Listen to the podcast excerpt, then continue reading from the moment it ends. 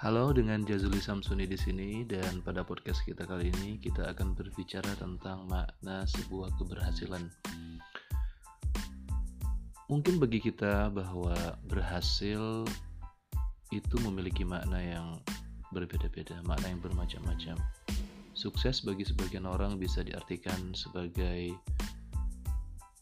kemampuan memiliki suatu hal atau mungkin Sukses bisa berarti kekayaan hati, sukses juga bisa berarti kekayaan material, sukses bisa berarti kebahagiaan, sukses bisa berarti pengakuan dari orang lain, bisa berarti ketenaran dan semacamnya.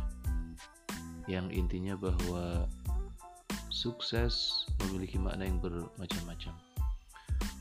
Akan tapi walaupun sukses itu beragam, tetapi cara menuju sukses itu selalu sama, yaitu determination, yaitu tekad.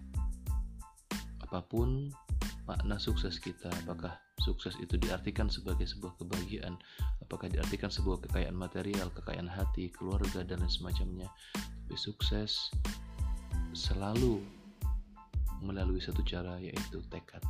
Oleh karena itu, Tekad merupakan bagian penting dan unsur terpenting untuk menuju sebuah keberhasilan. Sampai jumpa pada podcast berikutnya. Selamat malam.